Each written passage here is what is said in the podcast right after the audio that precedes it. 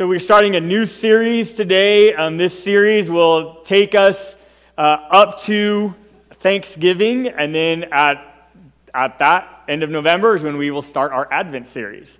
Right? So, um, if you didn't notice, eh, the year is winding down. We are through the holiday season.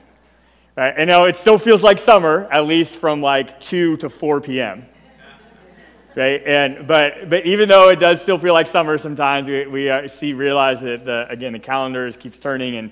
And we're moving on, you know, towards those holiday seasons. But uh, until we get to that Advent series, our Christmas season, we are going to be studying the book of Galatians, and we're gonna we're gonna go through just chapter by chapter. Um, this morning, actually, we're not going to cover the entire chapter one, so we're going to just break it up. But we got six weeks to go through the book of Galatians. So if you have your Bible with you, I invite you to open with me to the book of Galatians. It's one of these New Testament letters. Um, it is written by Paul, and uh, Paul wrote um, a lot of the New Testament. In fact, uh, we have, you know, the New Testament starts with the Gospels, the stories of Jesus, and um, and then we, move into the next section is Paul's letters, and, which makes up a, a lot of the New Testament. And so we are pretty familiar with his writings. I mean, we, we learn, you know, kind of his style, kind of the, the, the, things that he addresses and, and that he teaches. And, and Galatians is very much a Pauline letter. In fact, if, if we look at it as we read it, um, he's very clear on that. But, but Galatians, though, does have a different tone than a lot of his other letters. In fact, Galatians um, feels a little less formal and it's a little more personal okay, than some of his letters. Some of them are very formal. Like if we look through, like Romans is one of is the longest Pauline letter, and it's it's very formal, right, in what it goes through and just just presents the content and, and challenges. Where again, there are other letters like like the Timothy letters and some of the more personal ones, right, that have a different tone. And and Galatians is somewhere in between because it is a very personal tone to his letter, but it's not addressed to a person, it is addressed to a church. And again, the, the, the, majority of his letters are addressed to churches. They're, they're to you know, the churches that he started, that he planted in, these different, in his different missionary journeys that we can read about in Acts. And, and as Paul was called to share the gospel with the Gentile community, right, the non Jewish community. And he went around and he did that. And he planted these churches in these different towns. And, and he planted a church in Galatia. And this was a church that, just like most churches, had a few issues. Okay, in fact, that's what a lot of his letters do, right? Is he writes these, le- these letters to these churches and say, hey, there's this problem, right? There's this issue. There's this thing going around. I heard this, right? And he corrects them and, and gives them godly advice, right? And he always points them back to the gospel. And when we look at the letter of Galatians, this one, again, it has a, a very different tone. Like I said, part of it is, is the personal nature of the letter, but the other part of the tone that comes through in this was because he was addressing a very serious topic. There was a very serious issue going on with the church of Galatia. I, we, we see this again in the very opening verses of the letter. In fact, we're going to start there with the intro of the letter, Galatians chapter 1, verses 1 through 5. So if you have your Bible with you, please open with me. Uh, if you're with us in person don't have your own Bible, their Bible's provided for you in the seats, and you'll notice the page number is there on where you can find it in those Bibles. But we're going to read the intro to the letter here in Galatians 1, uh, 1 through 5, where he says, This letter is from Paul, an apostle and I was not appointed by any group of people or any human authority, but by Jesus Christ himself and by God the Father who raised Jesus from the dead. All the brothers and sisters here join me in sending this letter to the churches of Galatia. May God our Father and the Lord Jesus Christ give you grace and peace. Jesus gave his life for our sins, just as God our Father planned, in order to rescue us from this evil world in which we live. All glory to God forever and ever. Amen. Now, as we read these verses, again, this is, this is literally the Dear Galatia part, right, of the letter. And when we read it, it starts out seemingly like most of his letters. He kind of, he, again, he, he introduces himself and, and, and why he's writing. Now, again, he doesn't get straight down to the reason he's writing here in the intro, but he does dive straight into exactly his purpose in writing. In fact, we look at this intro is, is he wastes no time. In fact, he wastes no, uh, no words, right? In that he dives right into uh, to this to this situation that he's addressing. He, he's kind of setting up this tough conversation. And he, he's, from the very first words, he's presenting the, this, this foundation, right, for what he's about to tell them because the letter is about to get uncomfortable. Right? He, he's saying this is, it feels like as a parent, right, when you have to sit down with your kids and have a tough conversation. Right? This is when, again, you know, if you're a parent of teenagers, this is when you text your teenager and say, hey, we need to talk. And then you sit down with them, right? And, and, and they're uncomfortable and you're uncomfortable and you're like, hey, we have something to address, right? And, and this is kind of the, the tone. This is where he's at, right? And this is where he starts, kind of similar to how you, as a parent, you start out this conversation, right? You sit down with them and, and it's all awkward and you're like, you know I love you, right? right? Um, again, and the next thing, right, is well, my job as your parent is to bring up stuff like this, right? And, and th- this is how Paul starts. And this is kind of the tone. And in fact, uh, uh there, he addresses four very specific things in the beginning of this letter, right? As he's setting up this awkward conversation. Okay, the first thing is in verse 1, okay, where Paul points out the fact that he is coming with divine inspiration, not human authority. Okay, he says, hey, I, we have this issue we got to talk about, and I just want to remind you of like why I'm the one writing this letter, why I'm sitting down having this conversation. Okay, is because I'm not coming under human authority. I'm coming because Jesus Christ himself appointed me to this position and told me I needed to do this stuff. Right? He's coming with divine inspiration, not human authority. And ultimately, he's, he's reminding them that they need to question authority, right? They need to look at where, what do they follow, right? Um, who do they listen to? Who do they trust? And he's saying, You can trust me because I'm here because God sent me. And, and again, the, the, the implication, right, is that we need to kind of ask that question about, well, can I trust this source? Right? As they're about to give me this advice or, or correction or whatever is about to come, right? Is can I trust what they're about to say? Should I listen to them? And this is a, a foundational question that he subtly addresses here in these open line, opening lines of the letter. Again, because he's setting up this hard conversation. And he's reminding them, like, hey, by the way, you should listen to me, right? Because I'm speaking for God. The, the next thing he does in verse 2 okay, is that Paul points out the fact that he is coming with unity from within the body of Christ. Again, he's saying this, hey, this isn't just me, right? But all of the brothers and sisters that are here with me in Christ are joining with me in bringing this up. Okay, he's coming in, in unity from the body of Christ. Right, that it's not, it's not just my opinion, right? That, that this is, as we look at the, just the bigger picture body believers, right? That, that we have an issue we need to talk about. Right? And we're all in agreement that, that you have strayed. That he presents unity, again, because of what he is about to address in the letter. Now, again, if we think about our parent kid conversation, we know this is a different kind of unity than when they're like, right? We're always like, well, if all your friends were jumping off a bridge, right? And this is where he's saying, but no, find unity of, again, based in this divine inspiration, right? Based in these other things that he's bringing. He's saying, do, again, do we, do we commonly agree, right, that this is the right issues, right? We're headed in the right direction. The next thing he addresses in verse 3 is, is that he's coming with a loving heart. As you see, again, in verse 3, right, what does he say? He says, May God, the Father and Lord Jesus Christ, give you grace and peace.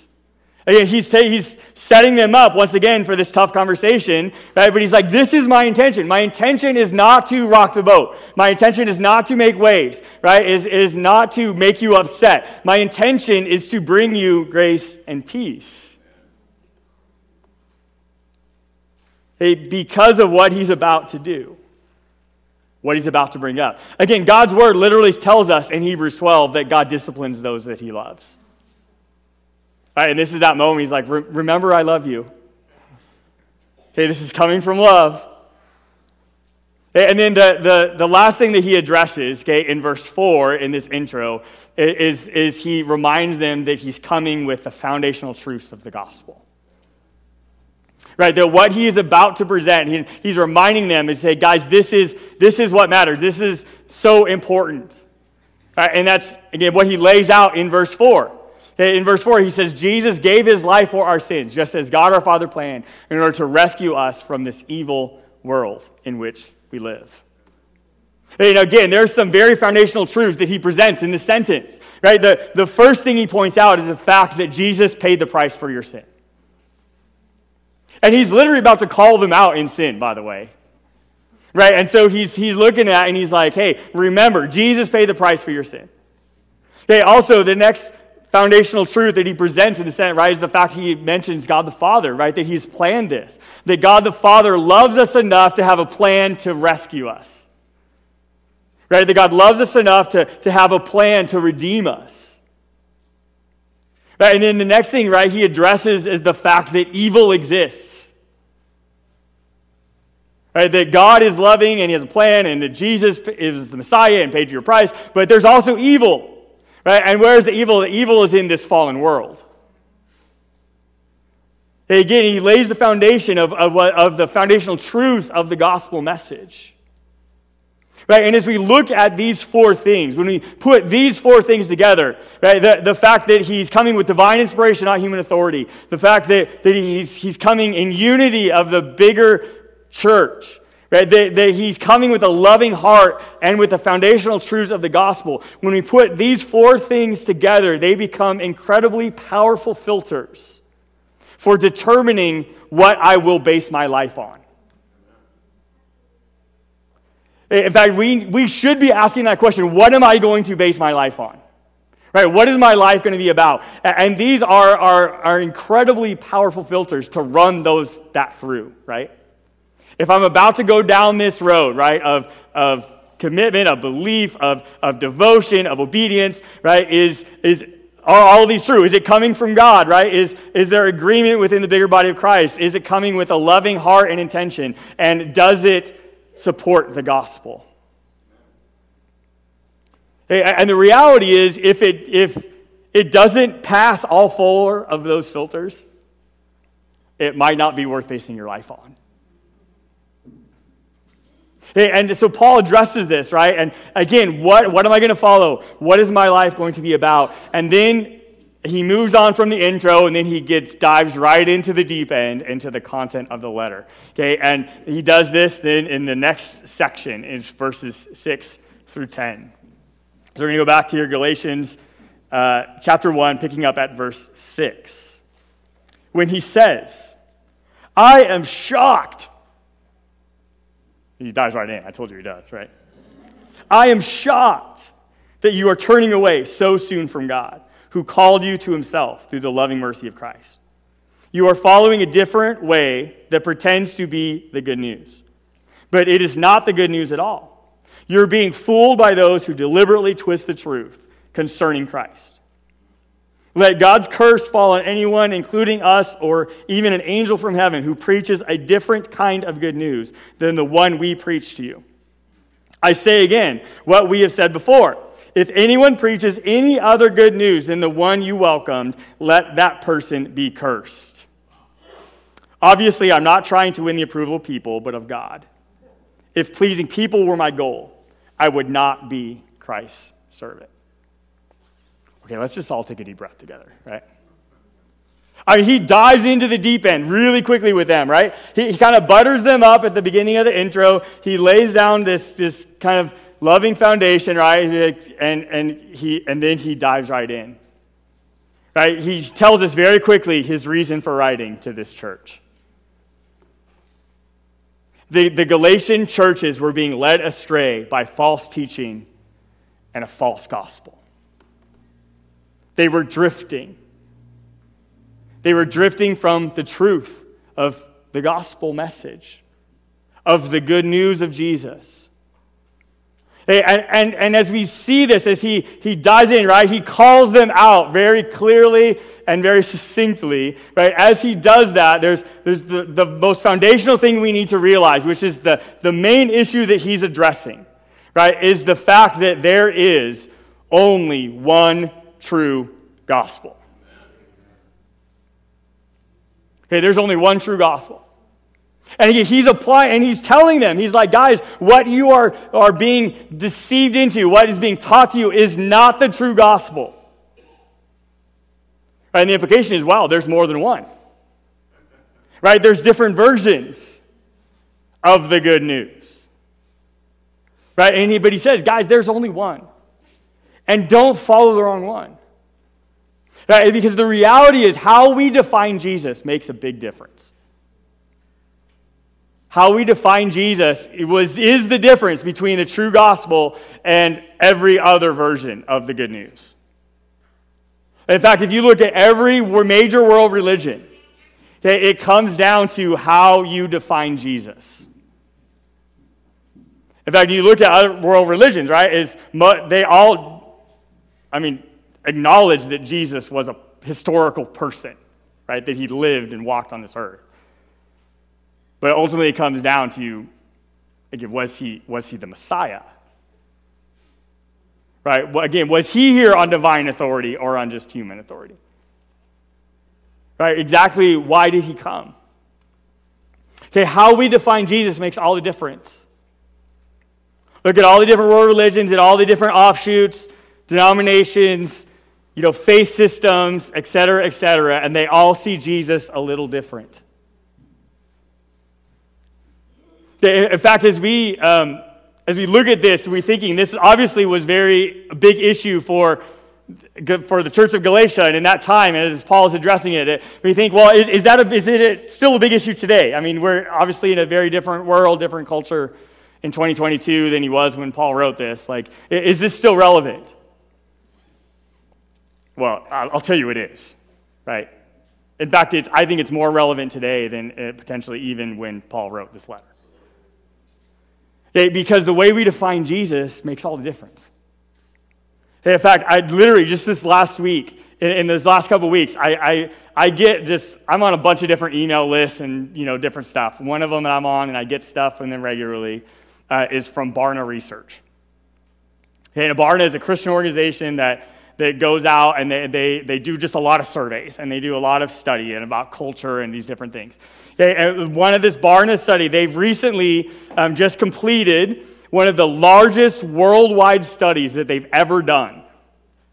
Okay, and the title of this study was How Teens Around the World Relate to Jesus.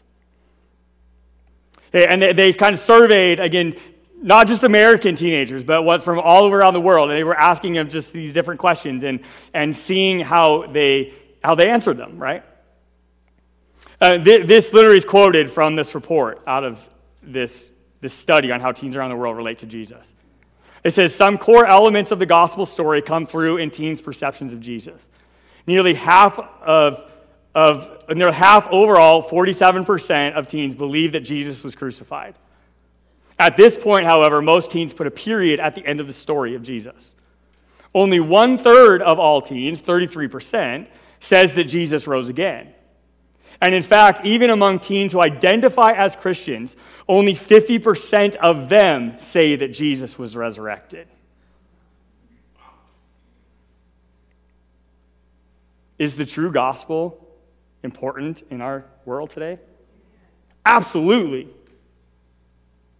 Right? Are there false versions of who Jesus is floating out there, even through Christian circles? Absolutely. And we, again, need to take the same concern, right, that Paul takes of the church of Galatia and saying, are we following the true gospel? Are we standing on the truth of God's word, of how it defines Jesus, of how it defines the gospel, of, of what is salvation, and how do we get it? There, there is more than one gospel being preached in our world today. And, and, as, we, as we look at this, again, we, we read the seriousness of the tone of Paul in this letter. And, I think if he was writing this letter today to, you know, America, right, or to Faith Journey, or to, you know, Christians, right, or even around the world, right, is that um, I think he might have the same tone. And as we look at that, what I want to do today, and I think is before, like I said, before we dive deeper into the letter and he goes into all kinds of different details and aspects and, and things like that, is I feel like we cannot move on in deeper into this letter until we clearly define what the true gospel is. And so today, as you see, and you might have noticed, right, that your outline is really small print today. Okay, because there's lots of scripture, okay, because um, I want to do, like I said, before we move on, it talks about the true gospel, he talks about the good news. Before we do that, is we're going to say, what is the true gospel, right? The good news of Jesus. Hey, again, the good news just is you are, it is gospel. The word gospel, right, is literally translated as good news. And you see that's how it's translated even in this, in this verse. The first thing that we need to understand about the true gospel eh, is the fact that everyone needs a Savior. Okay, that we, we all need a Savior. In fact, we, we see in, in Romans 3.23, it tells us, For everyone has sinned. We fall short of God's glorious standard. Again, I'll just side note for this as we go through this. Um, all that's here that's presented, right? I mean, Paul tells him, he says, don't stray from the gospel that you were taught by me and, and, and my team, right? And so all that's here, all of these verses we're about to look at in this true gospel come from Paul's writings or from the gospels. Okay, so this is literally what Paul taught them. Okay, first off, right, we all need a Savior. For everyone has sinned, we all fall short of God's glorious standard. And this means that our relationship with our God has been broken because of our sin. Okay, the next part of the, of the true gospel, or of the good news, is the fact that we can't earn our salvation by works. That we cannot earn it ourselves. Because we fall short of God's glorious standard. And, and again, that is to be in relationship with God. Because God is holy. You can't be in the presence right, of sin, and that's why it's severed. And so, and we can't earn it by our works. Romans 4, 4 through 5 says, When people work, their wages are not a gift, but something that they've earned. But people are counted as righteous not because of their work, but because of their faith in God, who forgives sinners. So if we can't earn our salvation, how, how can we get it? Well, we receive our salvation. We receive our salvation by grace through faith. And the next fill in is grace. we receive our salvation by grace through faith. Ephesians 2 8 9 tells us that God saved you by his grace when you believed. And you can't take credit for this, it is a gift from God. Salvation is not a reward for the good things we've done, so none of us can boast about it. Again, we see that it's, we're not saved by works, right? We are saved by grace through faith when we believe. It's, it's not something that we earn uh, and we can't make ourselves uh, get it, right? Is we have to get it by grace. And, and, and as we, we realize that, right, and we see this, this verse, right, in Ephesians 2 8 9. It says, so again, it's not something that I claim credit for. I mean, that's why we need a Savior. Right? That's why God sent Jesus. And, and yet, even as we think about that, and, and again, the gospel actually even defines what salvation is. Right? And again, salvation is, is not just eternal life. In fact, that's not really the actual goal of our faith, is not eternal life is that salvation is about a relationship with God. And now the goal of our faith is to be made holy because like he is holy. And, and because when we're made holy like he's holy, then we can be in relationship with God. Now, our eternal life and our salvation, right, and heaven are, are byproducts of the fact that we are in a relationship with God. Right? In fact, that's what makes heaven so great, right? Is, is it's not the streets of gold and, and the no sickness, right? What makes heaven so great is God's unhindered presence. And because of God's unhindered presence, there is no sin and there is no disease and there's, right, everything's perfect. And, and again, we have streets of gold and we have all that, right? That's, it's because of God's presence and because we are in an unhindered relationship with Him. Right now, again, we get eternal life in that, right? I mean, that comes with it, right? That, I mean, all that, but but it's about relationship with God. Retirement plan. It's a great retirement plan. It, it, because salvation is about relationship. In fact, Jesus tells us this, right? In John 17, 3. He says, these are the words of Jesus. He says, and this is the way to have eternal life, to know you, the only true God, and Jesus Christ, the one who sent earth. Again, Jesus defines salvation as relationship. Right? It is to know God and for Him to know you. So, so salvation is about a relationship with God. And once we are saved by grace, through faith, not by works, right, then we receive the Holy Spirit. And once we're saved, we receive the Holy Spirit. Romans 8 11 says that the Spirit of God who raised Jesus from the dead lives in you. And just as God raised Christ from the dead, he will give life to your mortal bodies by the same Spirit living within you. Right? When we receive Christ as our Savior, when we accept his gift of salvation through grace, through faith, right, then we receive the Holy Spirit, and the Holy Spirit indwells in us.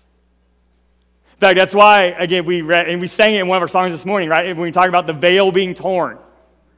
When Jesus died, that there was a veil in, in the temple, right? And the Holy of Holies, there was a veil that was there where God's presence lived, right, under the first covenant. And when Jesus died, it says that veil was torn because God's presence was no longer confined into the Holy of Holies. Now it lives in the heart of every believer. Right? We receive the Holy Spirit when once we are saved, when that relationship is restored between us and our God. Also, once saved, our identity changes. Our identity changes once we are saved. If we move from God's creation to God's child. Romans 8, 14, and the last part of verse 15 says, For all who are led by the Spirit of God are children of God. And you received God's Spirit when you, He adopted you as His own children, and now we call Him Abba Father. Again, and with, through grace and faith, through receiving Christ as our Savior, accepting that, right, where our identity is changed from God's creation to God's child, and we are adopted back into God's family. Right, which makes us brothers and sisters in the family of God. Uh, and as we, we see again this plan, there's uh, a few other details. Again, I just want to point out the true gospel. The, the next one is, is the fact that Jesus is the only way to be saved. Right? Jesus is the only way. I mean, he is the Savior. He's the Messiah. He was 100% divine, 100% human, the one sent by the Father to live a sinless life, to die, to rise again, to conquer death, to restore relationship. In fact, the, the, the boldest claim Jesus ever made about himself, okay, John 14, 6. Jesus told him, I am the way, the truth, and the life. No one can come to the Father except through me. Again, this is, like I said, the boldest claim that Jesus ever made. Eh, and, and in fact, in this claim, right, that Jesus makes, there is no wiggle room in this claim. Either Jesus is 100% accurate in what he said, or he is a lunatic that cannot back up his words. There's no wiggle room in that statement. Now, again, what I hear today, and I'm telling you, declaring the truth of the gospel to say that I believe that Jesus was 100% accurate in what he claimed. And he backed it up, right? In his death and dying in our place, and by rising again and conquering death and tearing the veil and giving us the Holy Spirit and all those things, right? He proved it. He backed up his claim. Right? But he says, No one can come to the Father except through me. As we look at all this, right, and, and think about again what, just like Paul tells him, I come in love, just God's motivation in this whole story is love. It is a part of his character. God is love. Right? He said, Why would God do this? Why would he save us? And when we just push him away and reject him, well, because he, he's love. In fact, one of the most famous verses, right, of the gospel, uh, to giving the gospel message, John 3.16. It says, For this is how God loved the world.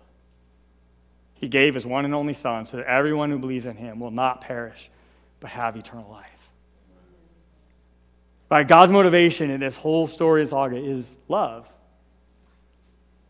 He loves you enough to save you enough to pursue a relationship with you, to, to sacrifice his son, right? To restore that relationship. God loves you more than you can imagine. As we look at the, the truth of gospel, right, and all this that we've looked at and, and what salvation is and how we get it through Jesus and all those things, but the, the last point I want to point out of the true gospel is that we must accept God's gift of salvation. Hey, God is a true gentleman. He will not force himself on anyone.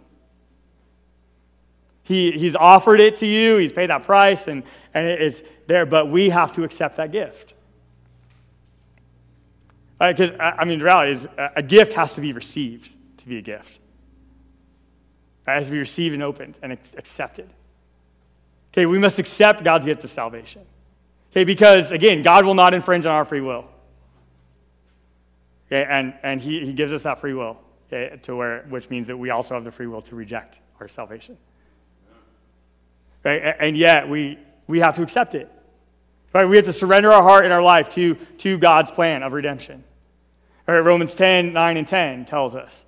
If you openly declare that Jesus is Lord and believe in your heart that God raised him from the dead, then you will be saved. For it's by believing in your heart that you are made right with God, and it is by openly declaring your faith that you are saved.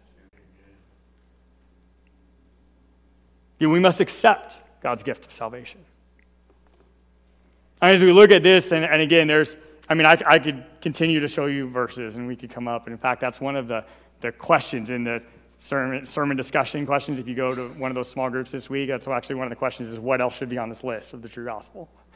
Right? And what, what verses I leave out? And again, I'll tell you, like, there's a lot more I could put on there, right? But you would have had a multi page outline.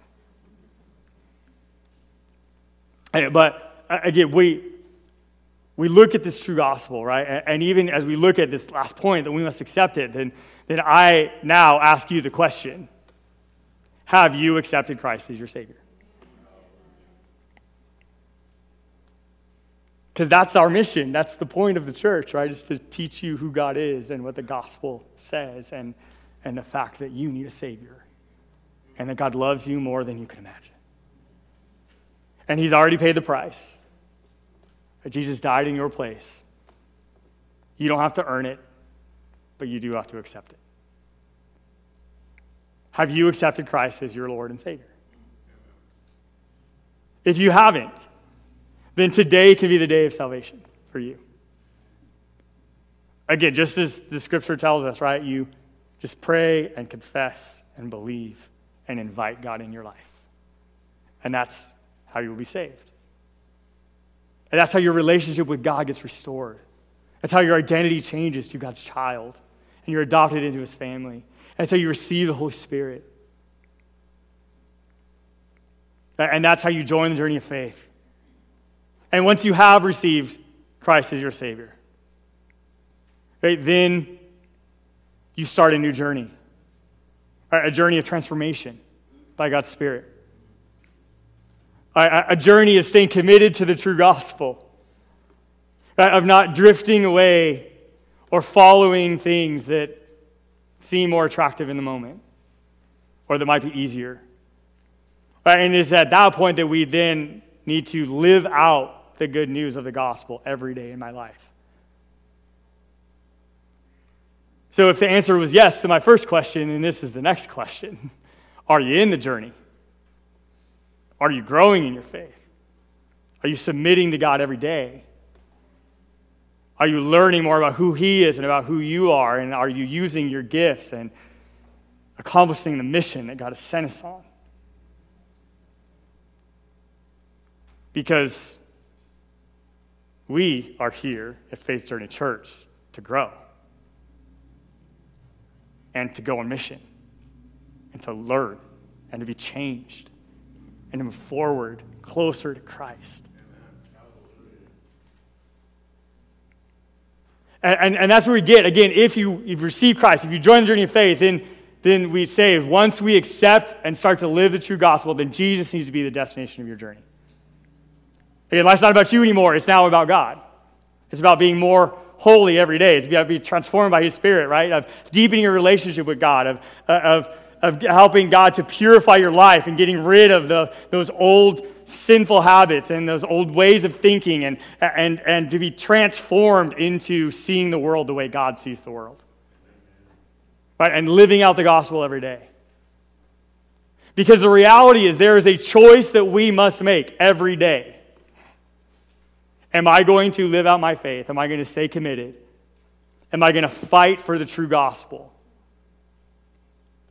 Because if we don't, as we learn from the church of Galatia, we will drift. Again, is Jesus truly the destination of your journey? That is our core value number one, by the way, because that's the thing we have to make sure is always true, no matter what. Right? That, that we are moving closer, we're following the example of Jesus. Right? We're being transformed by his Spirit. And that's a choice and a commitment that I must make every day so I don't drift from the true gospel. Again, I want to, because again, this is a choice we have to make. And, and I think, again, Paul, Paul presents this choice in a, in, a, in a few ways. In fact, that's how he concludes this section of Galatians. But before we look at 110, I want to look at the other choice, right? The other thing that's out there, the, these false gospels. Okay, 2 Timothy 4, 3 and 4. Again, Paul writes, he says, For there is a, a time is coming when people will no longer listen to sound and wholesome teaching. They will follow their own desires, and they will look for teachers who will tell them whatever their itching ears want to hear. They will reject the truth and chase after myths.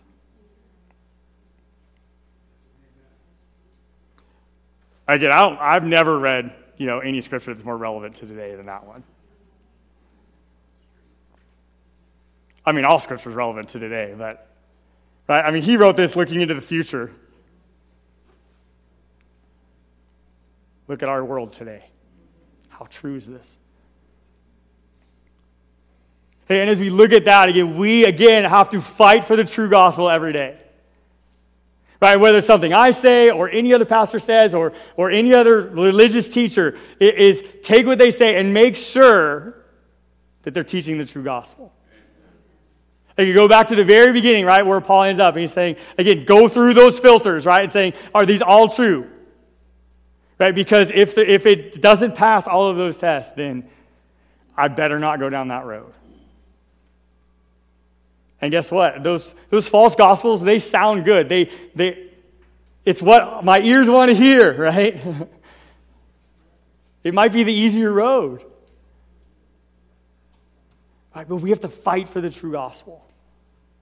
And, like I said, this is one choice, right? I mean, he's saying people are making this choice. People are going down the wrong road, right? They're, they're following a false gospel under false teachings. Okay, but this is the other side of that coin, okay, which is the way he ends this section which is in Galatians 1:10. Where he says, "Obviously, I'm not trying to win the approval of people, but of God. If pleasing people were my goal, I would not be Christ's servant." Right? And again, he, he's reiterating to them and reiterating even probably to himself, right? Of saying, no, my life as a servant of Christ is to please God. I'm not going to please anybody else my number one conviction of my life as a follower of Jesus is to please God, to make God happy with my decisions, with my actions, with my attitudes, with my conversations, with, with everything that I do, right? That is my goal, is to please God.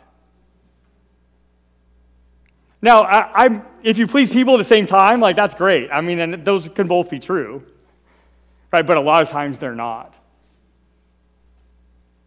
Right? If it comes down to a decision of, of pleasing people or pleasing God,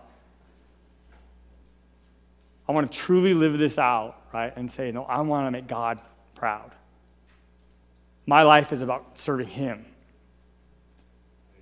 Right? And I'm not going to follow where the world goes, right? This evil fallen world. I'm going to follow what God says.